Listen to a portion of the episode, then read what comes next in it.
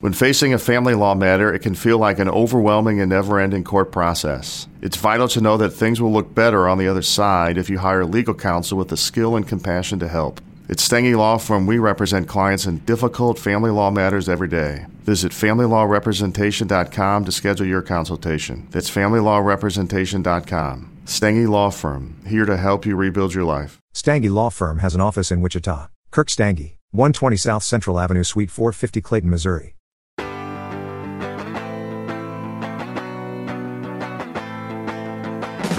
You are listening to Nakedly Examined Music, a podcast about songs and songwriters. My name is Mark Lintzenmaier. My guest for episode one thirty-five is Peter Milton Walsh, the man behind the Australian band The Apartments. You're right now listening to Help from his debut nineteen seventy-nine E P, Return of the Hypnotist. Peter also played with the Go-Betweens for a little bit around this time. He played with a few other bands in the early eighties, and The Apartments released their first full-length album in nineteen eighty-five, as well as subsequent singles like The Shyest Time, used for the nineteen eighty-seven John Hughes film Some Kind of Wonderful. They really got going recording-wise in the nineties, releasing four albums between ninety-two and ninety-seven, but then he had a personal family tragedy, basically retired from music for a long time, starting back up again around two thousand eleven, and issuing a really notable two thousand fifteen album, No Song, No Spell, No Madrigal, that grew out of that time of tragedy. And he's now come out with a new album, In and Out of the Light. We'll be discussing What's Beauty to Do and Where You Used to Be from that album, then looking back to the nineteen ninety-six album Fete Foraine with the song Sunset Hotel, and concluding by listening to a song from that two thousand fifteen No Song, No Spell, No Madrigal, Looking for Another Town. For more information, please see the apartments dash music dot com. For more about this podcast, please see nakedly examined music dot com. And I would love your support for this project at patreon dot com slash nakedly examined music. Steph's playing Help from Return of the Hypnotist E P. We're going to get very quickly to the new album. Of course, that's a many-year jump. I don't know, is there any stylistic consistency that you hear from what you're doing now from all the way back then? I don't, but we've got a track that I hope we might play called What's Beauty to Do. Yep. I recorded this album like completely remotely. I was in Sydney. Natasha, she lives in Lille on the Belgian border. Nick, the drummer, lives in London. Antoine lives in Tours, which is two hours south of Paris. So everything was done remotely. But when I first sent it to Antoine, who's the guitarist, he said, oh, this has the vibe of the first Apartments E P. There you go. I thought, well, this is fantastic. It's taken me forty-two years to repeat myself. Help, I wrote at the summer of seventy-eight. It was the first Apartments, and we were playing around Brisbane. The first Apartments only lasted a year. It was me on guitar singing, another guy, Michael O'Connell, on guitar and, and singing as well. Guy on bass, who was a drug dealer I knew from high school, and the drummer was a guy who turned up for our first audition, and I said, do you like Hal Blaine? And he immediately did the lick to Be My Baby. And I just thought, oh, this guy's great. And it possibly would never have mattered if he couldn't play anything else, as long as he could go, dum, dum, dum, dum, dum, dum. You know, that was good by me.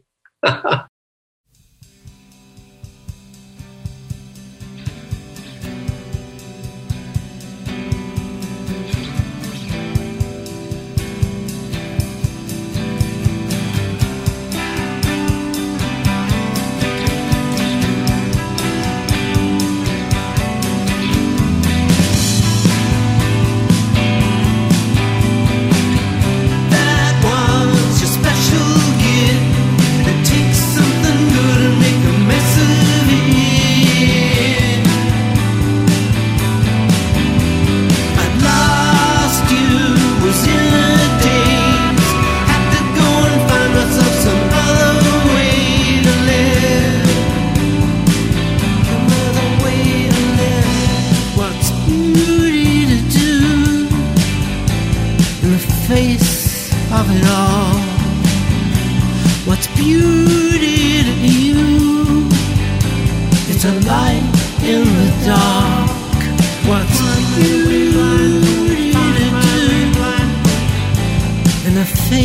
of it all, and it doesn't say anything.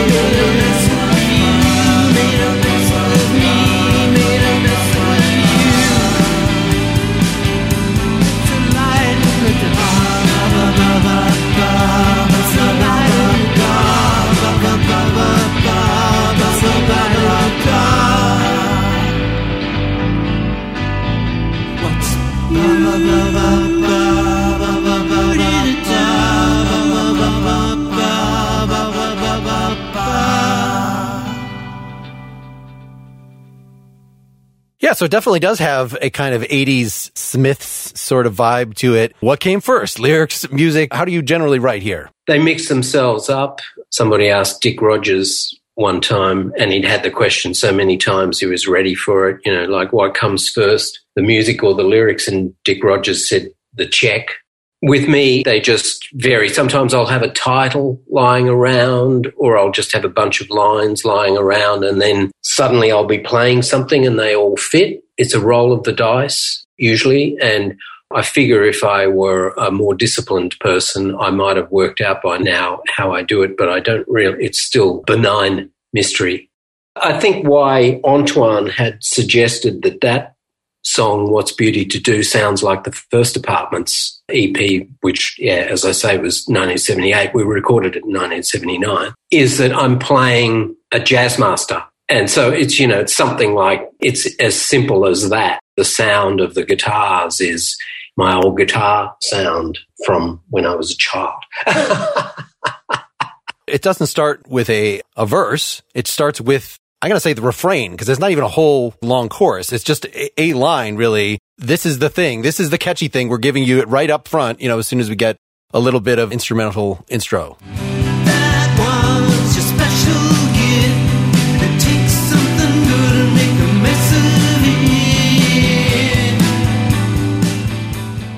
Yeah, those sorts of things, arrangement-wise, probably I just decided at the last minute that's what I would do. There are other tracks on the album where I actually said, no, we'll kill this, we'll throw this out. This is how we'll start it. We're not going to start it that way. But with that one, I think it was pretty organic. I think I just definitely wanted to come in with, that was your special gift, as an opening line. So it's in second person. Is this one of those talking to yourself things? I don't want to make you confess anything about the meaning of lyrics that you don't feel comfortable with. I'm just wondering about the writing technique here. You know, is this a particular situation, an imagined situation? Who are you talking to here? I would acknowledge only that I have had a special gift of, of getting good things and making a mess of them, but I'm not the only one. I know so many people who are the same way. And with this particular batch of songs, what I found was I just had a set of characters. Some of them even kind of visit one another in different songs, and they just sort of float around. I was absolutely not doing story songs. You know, I was not doing, let's start at A and proceed through to D and conclusion, blah, blah. I didn't want to do a linear kind of story thing. I've, I've done those in the past. I just wanted a much more impressionistic thing. And, you know, I think what was happening with that song was that I think it was like the second last, or maybe it was the last song. We were in the studio, and I'm just going into the studio. You know, it was a very casual situation. It was a couple of hours a day. The guy lived near me, the guy who owned the studio lived nearby, so it was like neighborhood thing. He had children that he needed to pick up at a certain time from school, so, you know, we'd have short days. And I would go in there, and, you know, you're walking out of this sort of sunlit world of winter in Sydney into the darkness, the lamp-lit world of the studio. And the world was like in complete chaos, some of it to do with the climate emergency and insanity of Trump, democracy everywhere, like just on life support. And I just thought, oh, you know, there was a certain sense of, what am I doing? You know, I'm making another record. You know, what do I do that's worthwhile? And it was almost like my own response to that was, well, this is the only thing that I can do. You know, I'm involved in all sorts of resistances that everybody everybody else is involved in. But, you know, as far as like talents go, I don't have many talents, but I've always tried to create with my albums and records, you know, something beautiful. And I do think that that is something that works for people too, the people who listen to The Apartments. So it seems like you're asking this rhetorical question, what's beauty to do in the face of all the tragedy, all the problems of the world, and answering it, but it doesn't seem like you're satisfied with the answer. It's a light in the dark, but makes nothing happen, doesn't save anyone, yet happiness happens again. There's a role for art. It doesn't actually solve problems, but it's a nice companion while you're suffering. That's right. I think to ask much more of a song, you know, like I could never do a directly political song. I don't have that kind of talent either. At times they are a change, and I don't know that that was an activist song in any way anyway. It's almost like doing this for the sake of doing it, and, yeah, it makes nothing happen. So what? This is not its purpose. You know, we're not on some activist mission here. It's just to create something beautiful. Oh, you just play the beginning. We, we talked about the refrain, the beginning of the first verse here. What's beauty to do in the face of it all? What's beauty to you? So just the fact that you don't have a gap at all between the end of the chorus and then immediately just comes in there, and it's this soaring thing. What's your philosophy of vocal takes? Like, it sounds like this was not the eighth take. This sounds like that you're pretty off the cuff, try to make it as live as possible. That's exactly right. And that's precisely how I wanted to go into this recording. I made an album five years ago called No Song, No Spell, No Madrigal, and I did it with another fantastic producer, Wayne Connolly. And I had first spoken to Wayne about recording. I did a French tour in twenty twelve, and I was looking for a guitarist, and someone suggested, oh, why don't you see if Wayne's interested? And Wayne ended up coming with me to France, and we got a pickup band there and toured for a while. And Wayne, during the course of that tour, you know, in the back of the bus, said, how do you normally work in the studio? And I said, well, I'm, I like like first or second takes. And he said, have you ever tried anything different? And I said, no. And he said, uh, oh, you know, I think you should try it out sometime. It often pays off. And then I wasn't thinking about making a record. And then ultimately I got around to seeing if the bunch of songs that I had lying around were any good, and I'd never played them to anyone, you know, and I had no perspective on them. So I thought, oh, here's a guy, you know, he's produced over three hundred albums. He listens to songs and demos and people trying to get him to produce all the time. He'll have some sort of perspective on this. So I got him over, and I just sat down at the piano, and I played him about six or seven songs. I didn't say anything, and then I finished that, and I said, look, that's what it's like. He just opened his diary and he said, well, how's October fourteenth for you? So it was sort of like an affirmation that there was something there. But then I worked with Wayne, and I also thought, well, look, you know, I have such a closed mind to so many things. Why don't I just open up to his way of working? And often he would drive me through a bunch of takes. And he had a feeling like the best thing came out of that. And there's still part of me which thinks, uh, you know, a lot of stuff gets lost that way. And then I was making this album, and because the first plan was to go to France and record in Antoine, who's the guitarist, he's got a studio, and I was going to get Antoine, Natasha, Nick in the studio with me. We'd have like two or three weeks. We'd just go bang, bang, bang, bang, bang, do a bunch of songs. Then I was going to Berlin. I was going to mix them with Victor Van Voot, who worked on the first Apartments album, who's done a you know bunch of stuff since, like The Bad Seeds and P J Harvey. So that was the plan. So those guys said, well, you know, it's not very productive if you're just going to turn up here and land ten songs on us, you know, the day that you arrive and expect us to get them happening. Thought that was fair enough. So I did two demos. And while I was doing the demos, it, it sort of reignited my feeling for doing demos, which is you're discovering it. And then I finished the demos, and I thought, actually, you know what? I don't want to demo this album, and I don't want to demo these songs. I want to record these songs, and I may not even record the things that I thought I was going to record. So that's when I started changing my approach, and I got onto Tim, who actually lives nearby and who produced the album. And with him, it was definitely first or second take. He wasn't going to push me, you know, because he knew that that was my ambition there, you know, to do it in that way. But you said the other musicians remotely sent in all their tracks, so you couldn't really control what sort of ideology they were using when recording. They could have it note to note perfect. For all I know, Natasha spent four hundred hours doing her vocals, and I'm sure Antoine, because Antoine is a producer himself, so I'm sure he would have mucked around a bit with his stuff. But yeah, that's not how it worked for me. And for instance, like the track we talked through till dawn, I recorded that with Chris Abrahams. Chris is piano player with the Necks. He has played with me a lot well, in the past. He was on Life Full of Farewells. He was on A Part. And he knows what I'm like. And on Life Full of Farewells, we recorded a track which is called She Sings to Forget You. And how we were doing that was it was a really good studio and had a grand piano and had a Steinway. So, you know, to hear him on the Steinway was fantastic.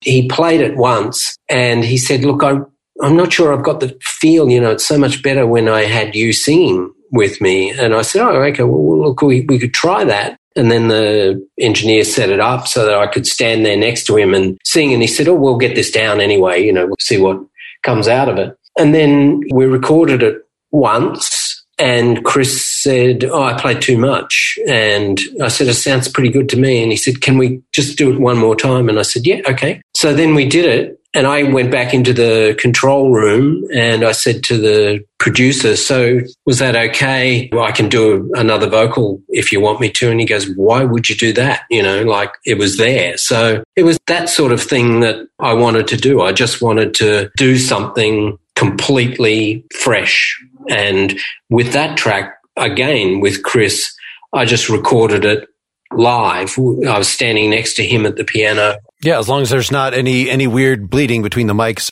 Tim was able to control it. And, you know, it worked for us. Just the chemistry between Chris and I is good enough so that that's how it goes. And we also did a live version of The Fading Light. That's the final song on the album, and that worked. Let me ask one more question about this one before we move to Where You Used to Be. So the backing vocals here, in terms of what you just said, those are your band members doing those or those are you doing those? Because they kind of sound like the whole band is live looking at each other. You know, in other words, they're, they're a little sloppy in a good way. That's a beautiful illusion. And um, yeah, you've got to cling to your, your illusions. Without them, we're nothing. Well, Elliot, who's the bass player, he wasn't there at the time. But he's got a beautiful voice. He's like a pure singer. He's one of those people that you just hear his, his voice and, you know, you just love it. I'm obviously not that kind of singer. And Natasha also has a kind of beautiful voice. Elliot just came in and did his bits and Natasha did hers in Lille and it all worked. These people know me. They know that perfection's not really my friend.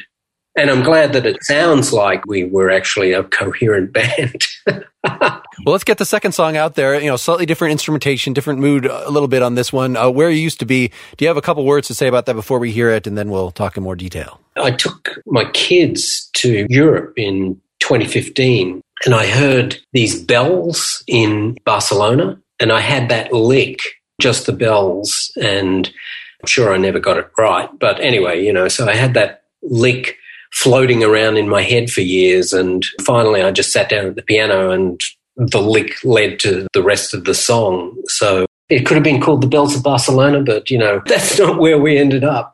There's a hole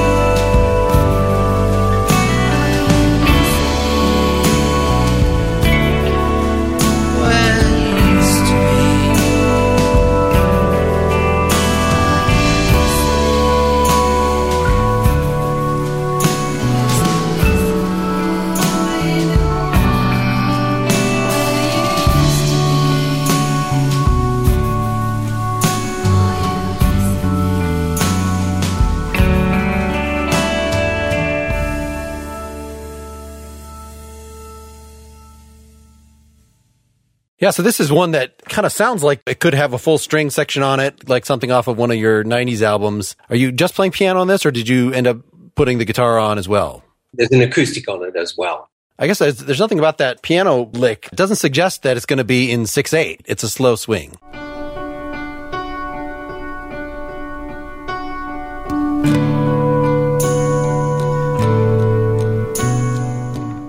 We set the whole thing up on that lick, actually, because Nick was in London and was going to do some drumming. We didn't want to use a click track, but we had that lick running all the way through. So it kind of was the cement for the rest of the song. And see, the, you know, the other thing was that when I went into this album, I'd recorded No Song, No Spell, No Madrigal, like in the way that you record an album. The bass and the drums go down. In fact, the bass, drums and piano went down, and then everything goes on top of it. Whereas, like, sometimes I've recorded in the past and I haven't done that. And, you know, like that track that I did with Chris, She Sings to Forget You, Mister Somewhere, which is on the first Apartments album. They were things where I just had my idea for the song and everything else floated in out of the ether, and then it became the song. It wasn't like everything must be landlocked almost by bass and drums. So I wanted songs that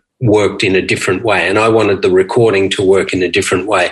I think that's one of the distinctive things about it, is that it's not just here's the bass and the drums and like everything is almost like decoration on top of it. It's been done in a different way, and it was almost more impressionistic. I would just think of a thing, I'd run it past Tim, you know, it could be just a lick or a hook or something, and ask him what he thought of it. And if he thought it was any good, well, we'd put that down. And then there's, a, you know, there's another brush stroke, and then gradually the thing emerges from there. You don't start with, okay, let's get bass and drums down, you know. Yeah, well, and, and maybe that explains the bass is a little more active on this song than on the previous, and then I would expect that it sort of takes up a little bit of a lead spot on, at least in some parts of it. Yeah, he's a beautiful bass player. I really do love his bass playing. And I played with him since he was eighteen. So, you know, we've got a long history of working together. And, yeah, he's just like a phenomenal musician, you know, one of these guys that, like, you're driving along and you hear a song, and then you'll end up at the studio and he'll sit down and you play it on the piano. You know, what, like he's got a phenomenal ear. In fact, let me play this. I had written down, it sounds like there's a lead bass and a, and a background bass, but maybe there's a guitar.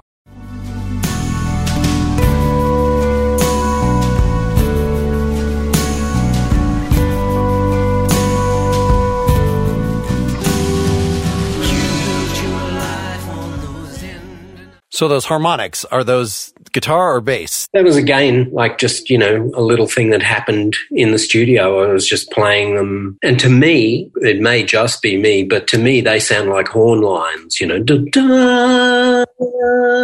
I was getting Miro in, who's the horn player I've worked with for a long time as well. Like he played on Fete Foraine in nineteen ninety-six, and he's a just a beautiful player. He also played on No Song, No Spell, No Madrigal. And he's one of these guys like in his sixties now, and he's been playing since he was like a child, Czechoslovakian guy. So he's got this kind of Central European melancholy about anything that he touches. And he's just one of these guys that, you know, he'll play something and your jaw drops. He's just a beautiful player. But the harmonics were working so well that I thought, I'm not going to ask Miro to play this. I'll just use what I've got, which is the harmonics on the guitar uh, doing that. Da-da. For something that's done remotely with no direction, the intros of both these songs that we played so far sound very choreographed, which I guess it could just be one player playing off whatever the previous one who overdubbed a part did. But it sounds like, okay, we're now going to have the drum and bass come in. Like in the first song, it's half a measure before the refrain starts or something. It starts in a weird spot. Well, I probably didn't have any say in that. I enjoyed it a lot, but although that's that is the kind of thing that you can fake in the mixing. In fact, usually it's my the engineer that suggests that. Wouldn't it be cool if we just fade everything in at beat three, you know? Well, I do like fade-ups as well, and I also love fade-outs, you know, like I'm a child of the sixties, so, you know, the fade-out was like Dusty Springfield, the Walker Brothers, you know, like there's a guy here in Australia called Normie Rowe, and he did phenomenal, huge ballads with often the fade-out was longer than the song, you know. Yeah, well, this one has an interesting ending. It doesn't fade out, but it has this lead guitar lick.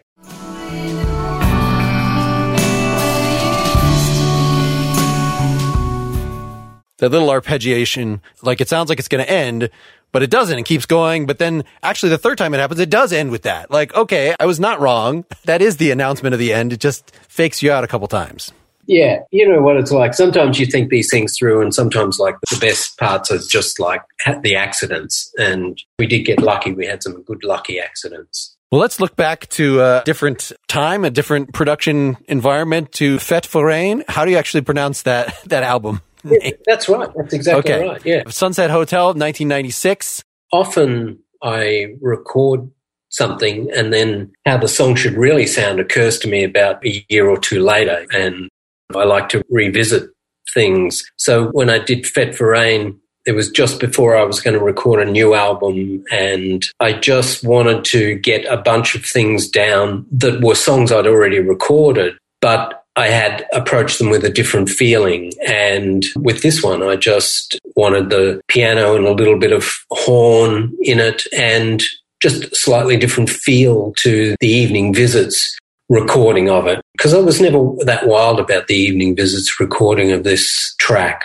I thought I'd done a pretty good demo of it. In fact, I thought the demo was better than the final Evening Visits recording. So that's why I approached it in, for Fete Foraine.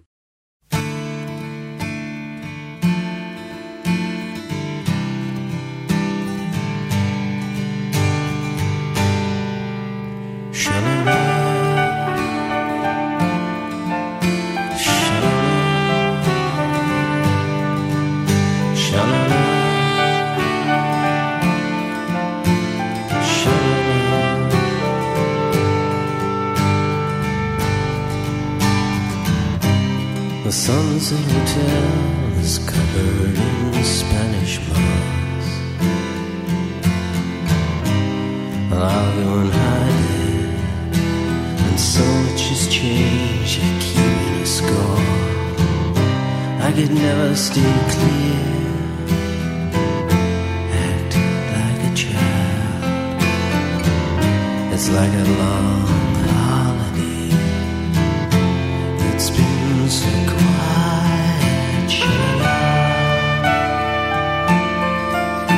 Sha-la-la, sha-la-la,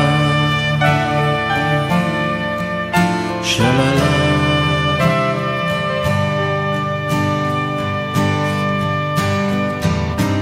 I've been out of reach.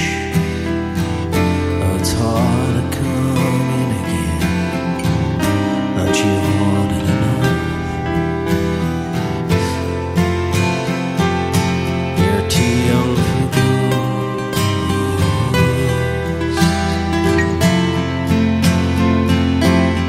Too young for ghosts.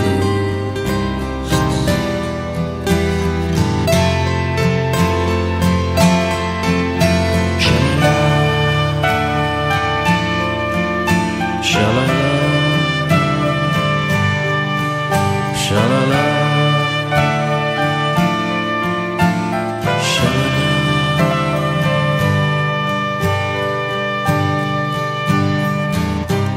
The roof's over the heads. I just make trouble there. They forget what they hoped. What it was that didn't arrive. I don't face the world, not without your old medicine. Here it's catch, catch is catch can. Where waiting is better than anything. Sha-la-la, sha-la-la, sha-la-la, sha-la-la. Can I see something at last? Or do I really? Can I see something at last? Not me. I just read.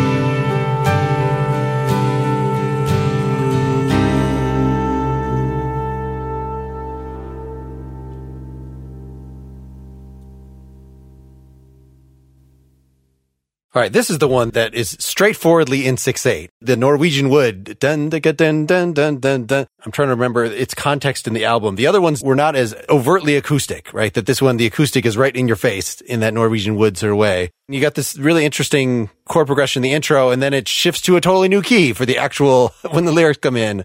What was the order of operations, do you recall, with this one? Was it as we hear it? I was quite willful with that, because this I would have done in, probably wrote it around eighty-three, eighty-four. I was quite willful about wanting to, you know, have the verse related to the chorus. I don't really understand what I'm doing there, but I knew that I'd moved it into a different territory, and like the verses are C minor, E minor and, and F, and, you know, that kind of works. But, yeah, that was willful. It's kind of suggested itself. I also at the same time wanted something different for the verses. The refrain here is this shalala, which is a strange thing to kind of declare in a Spanish trumpet-laden way. Not sha-la-la-la-la-la-la, you know. I would blame the Shirelles uh, for that, or, or maybe Lou Street Hassle or something like that. I've always loved Shalala's. The first Apartments we used to do, Pretty Flamingo by Manfred Mann. That Manfred Mann had a Shalala song, which was actually just called Shalala. I could play all those, anything with the Shalala in it, I could I could play a lot, you know. Was it a sad Shalala? I, I don't think I've heard a, a sad Shalala in a song before. Oh, yeah. No, my babas are, are sad. My shalalahs are triumphs. No, I really don't know. The shalalahs were, uh, I think it was because I just wanted a motif, some sort of melodic motif for that part of the song to go back to where it was. You know, the, sun, the Sunset Hotel was sort of my feeling about this place that I used to stay in in Darlinghurst, which is sort of downtown Sydney, and around about that time, heroin had crept into everyone's lives.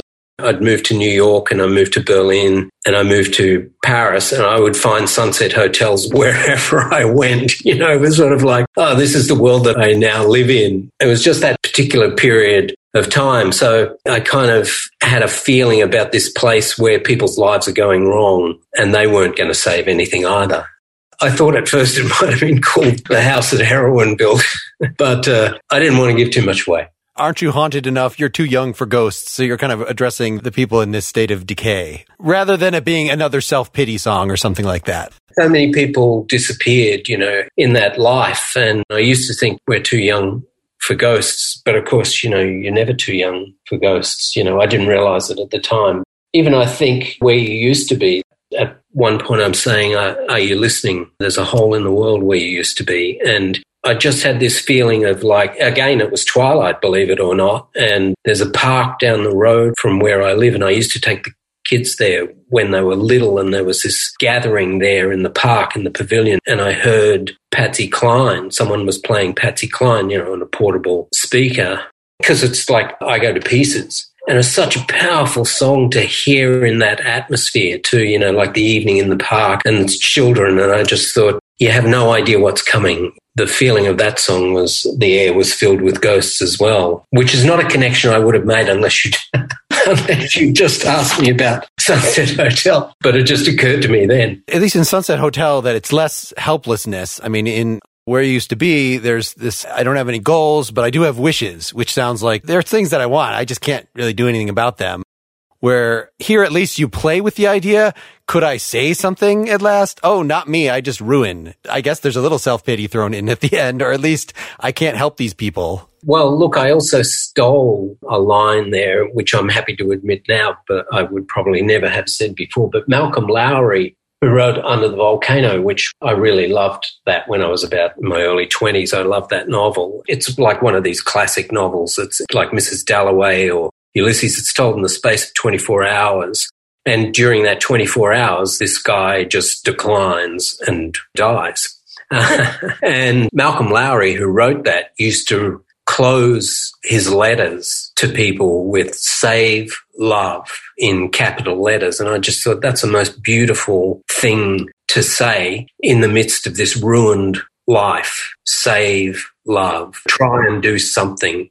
So just the arrangement, we were saying, is a little more structured in terms of the production, or this was your preferred method where, given that it was so old, had you played this live with the band before recording this? I'd played it live, but I hadn't played it with Chris and I hadn't played it with Miro, because that recording is just me on acoustic guitar, Chris on piano, and Miro playing flugelhorn. There might be some tambourine on it, but it's just bare bones acoustic. And I also liked the idea that I could have the song out there and see if people respond to it when it's stripped. I will refer folks, it was good to see this two thousand eighteen live version, live in Lyon, I guess, where it is just three of you live, in fact, with no trumpets, a melodica instead of the trumpet. Even though it doesn't have the nice trumpet vibrato, it works pretty well, you know, because it's purposefully spare in that way. Yeah, well, Natasha can play lots of things. She plays all the keyboards and she can play the melodica and she's got a beautiful voice. And, you know, that's one of the good things about working with them, because they're a lot younger than me and I met them. They were Apartments fans, both Natasha and Antoine. And when we would do set lists, I did a couple of tours with them just as a trio in twenty sixteen and twenty eighteen. And each time I'd say, there's some songs that we have to do because people really want them and, you know, that's part of the deal. But I said, you know, I'm happy to do anything. And they would suggest songs to me and I said, you sure? You know, like, I don't think anybody would be interested in that song. And, and they go, let's do that song. And then we do it. And I would discover that people just loved the song. So, so it was kind of a good perspective for me. Like, we did two songs from Life Full of Farewells. One was End of Some Fear and the other one was All the Time in the World. And I just didn't think anybody would be interested in those songs. And they said, no, don't, just trust us. Let's do them. So we rehearsed them and then we do them. And yeah, they went down phenomenally. So why I mention that is that Natasha would do things on melodica that were traditionally done on trumpet, but it would still work. This is sort of related to a question I meant to ask you, that since you're the only consistent member in this band throughout the years, and you even said the first band, none of those people, right, carried over from the seventies band to the eighties band? No, the first band was really twelve months. Why even keep the name? Was there a business reason for it, or you just didn't want to have solo albums because that's so strange to put your own name up front?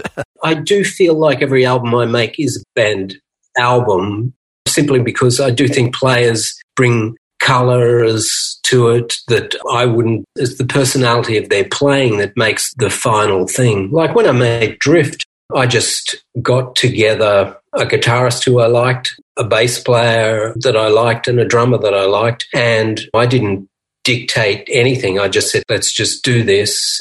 And I feel like everything is by The Apartments, and it's whoever The Apartments is. I happen to be the one surviving.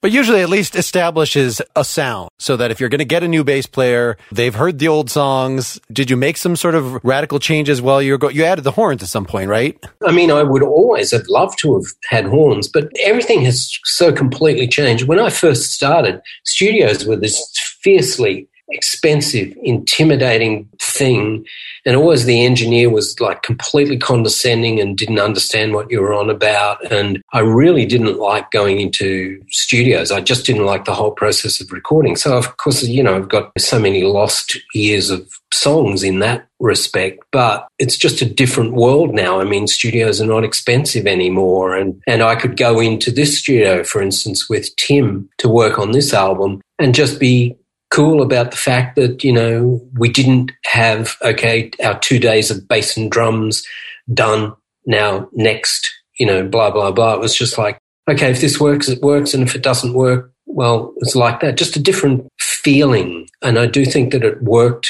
in favour of the album, because I just had that kind of, okay, this is just going to be an impressionistic thing. It's not going to be the standard assembly line of recording. See, I don't remember what era this was exactly, but R E M going into the studio, and they would say, like, you know, we'd fool around, we'd try something, and if it wasn't working, we'd just leave. We'd all just go to lunch. There seemed to be such a, this is definitely in the eighties or early nineties at best, when studios were as intimidating as you're talking about. And you either have to have a hell of a lot of label backing to just not, eh, maybe it'll work, or maybe we'll just blow seven hours that we paid for, or you just have to really not give a crap. You just... Yeah, yeah. Well, also I think like R E M, that's definitely a band where everything arose out of the four people being in the room at the one time and just coming up with something from nothing. You know, you've got Buck and Mills, both infinitely melodic players. You know, Stipe can just do any melody that's floating around the room. Stipe can just pull it down and then load it up with some lyrics. And Bill on drums, you know, that was like a band. And of, of course, they kept the band together as well, which is a lesson for a lot of bands. They kept the band together as well by having, you know, four-part publishing splits. So the band just survived in a way that some bands don't. And they are bands that draw up their material entirely from the four people in the room at the one time. Those people are making the song. It's not a songwriter. Even though you're working under a band name, you did not do that. So you're not still paying folks for work from twenty years ago. I've always had the melody and the lyrics, which are kind of like the things. And, you know, I've. The copyrightable material. Yes.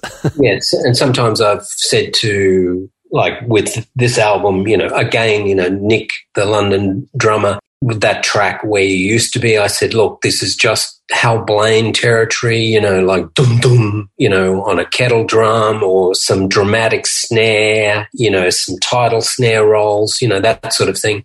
He knows that world of Pet Sounds as well as anybody else. Were there any rejected parts for this new album, since you're working remotely, that you get a drum part and you're like, uh, yeah, this is not, it's not what I had in mind? With What's Beauty to Do, I just had that in mind as just a really like straight four on the floor. This could be like Sonic Youth in nineteen ninety-four, you know, Steve Shelley or something like that. Just very straight. And Nick's like Juilliard College, you know, he's like a super musician, another guy with perfect pitch and a great ear. And he came back with something which was more of a shuffle, and I just thought, mm, no, that's not, I, this has got to be straight. That's a drummer here, Nick Kennedy, who plays in the same band as Tim, the producer. So that was very straightforward, and he came in and, you know, and that's bloodstream with him. Like, you know, if you say Steve Shelley, you know, he goes, yep, got it. Straight away. And how long will this take to record? Well, the track's three and a half minutes. Okay, well, the track is, he's finished his recording in three and a half minutes. Well, let's wrap up here by just introducing the last thing, which is Looking for Another Town. I wanted a song from that No Song, No Spell, No Madrigal two thousand fifteen album that you were saying was the relatively extensively produced compared to what you usually do. Of course, this album is so full of your personal experiences. I will refer folks to articles on that, but you know, it's just an emotionally wrenching album, and I, I think the production helps. I don't think it would have, you know, if it had been made as a, a Syd Barrett despair kind of sloppiness, like I don't know that it would have helped. I'm really pleased with the production, and I, and it did make me stretch my wings as well. Like the title track, I had that worked out. I played piano, and I don't play piano very well, but it was well enough to get the feel of the track down. So we had the piano, we had the bass and the drums, and I'm writing the lyrics at the same time. Well, I had lots of lyrics lying around, but I was just trying to work out, you know, how is this going to go? And with Wayne, we were getting toward the end of everything, and he says, you know, have you finished that lyric? And I said, well, look, you know, I know what it is. Like a voiceover in film noir, you know, it kind of starts out in the rain, it ends in the rain, and the guy changes over the course of the song. So it was a really good thing for me to do, because it just showed me that I could do that. I could be making things up as I went along and it would still work. So I felt like when I went into this album, I would do more along those lines. I would work along the lines that we established, that Wayne established with me on No Song, No Spell, No Madrigal, the song, not so much the album. And also, I did not want to go in and try and capture the past. Those songs that were on that album, I had sat at the piano for years. I wrote Swap Places in nineteen ninety-nine, and I had the horn lines. I had all the parts in my head, and then I'm going in and I'm trying to see if I can get what I have in my head already down on tape. So ironically, it's probably relevant to that album, but you're trying to summon up the past. Whereas with this album, I just wanted to go in and have everything fresh and take whatever came to me in the moment, so that it, it's exactly how things are going for me in twenty nineteen and twenty twenty, as far as it's connected with me. But it was that sort of thing. So it was a really good learning experience for me working on that album. And yes, I'm certain that you're right. It probably wouldn't have been good to do it in a sloppy way. But, the, you know, interestingly, you know, the piano player that played on that album, Chris wasn't in the country because he was, he was with the Necks on one of his, you know, five hundred shows over two years, Necks tours all over the world. And the piano player, I showed him how I played it on the piano. And I, as I say, I don't really play the piano very well. And he said, this is great. And then when we finished the album, I sent it to him. He said, you know, you could have done that song with just the piano and vocal, and I, I think it would have been just as powerful. So interesting, other people's takes on these things. Are there demos from nineteen ninety-nine of some of these songs floating around, you know, they're just cassette? No, they're me playing them onto a cassette. You're talking about writing lyrics for some of this as it was actually being laid down for Looking for Another Town. Looking for Another Town. No, no, it was the track No Song, No Spell, No Madrigal. I was right. Oh, okay. The title track from that. Okay. Yeah, the title track. No, Looking for Another Town, I had that pretty much worked out. I even remember the first time I played to Elliot, the bass player. He and I were on tour in France. We were doing some shows in two thousand nine, and I was sitting there with my acoustic guitar, and I played the bit where the steps go up instead of down, and he went out and went to see a, a girlfriend somewhere in Paris, and he came back and he said, I've had that hook in my head all day. And then I thought, okay, well, that's a song, you know. Well, thanks so much for doing this. It was really uh, great to immerse myself in your work for a, a couple weeks. Yeah, well, thank you. I'm very grateful for the chance to talk to you. All right, here it is, Looking for Another Town.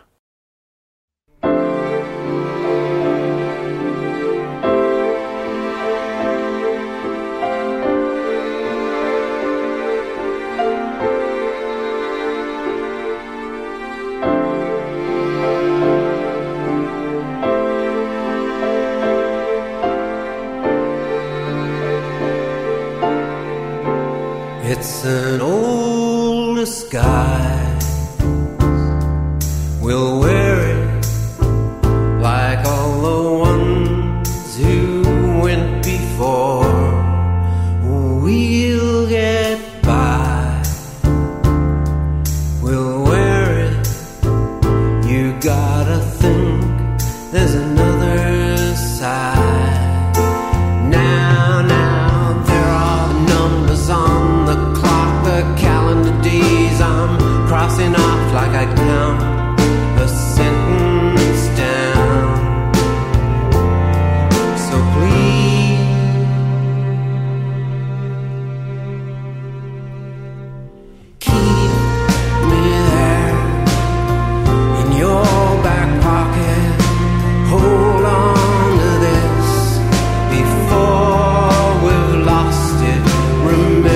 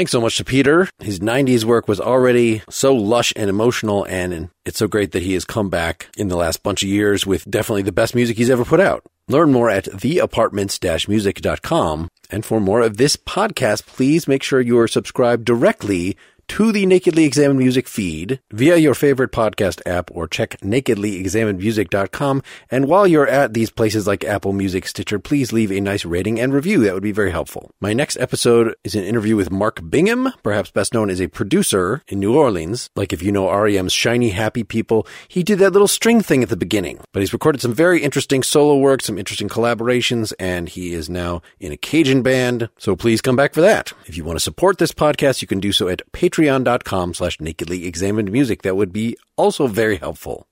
I hope you're surviving election season reasonably well. Very stressful for everyone. Maybe write a song about it. I don't know. However you do it, keep on musicking. Until next time, this is Mark Lintzenmaier signing off.